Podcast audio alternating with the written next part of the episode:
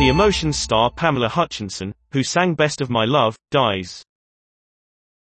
The Emotions star had been suffering health problems for several years, her family say.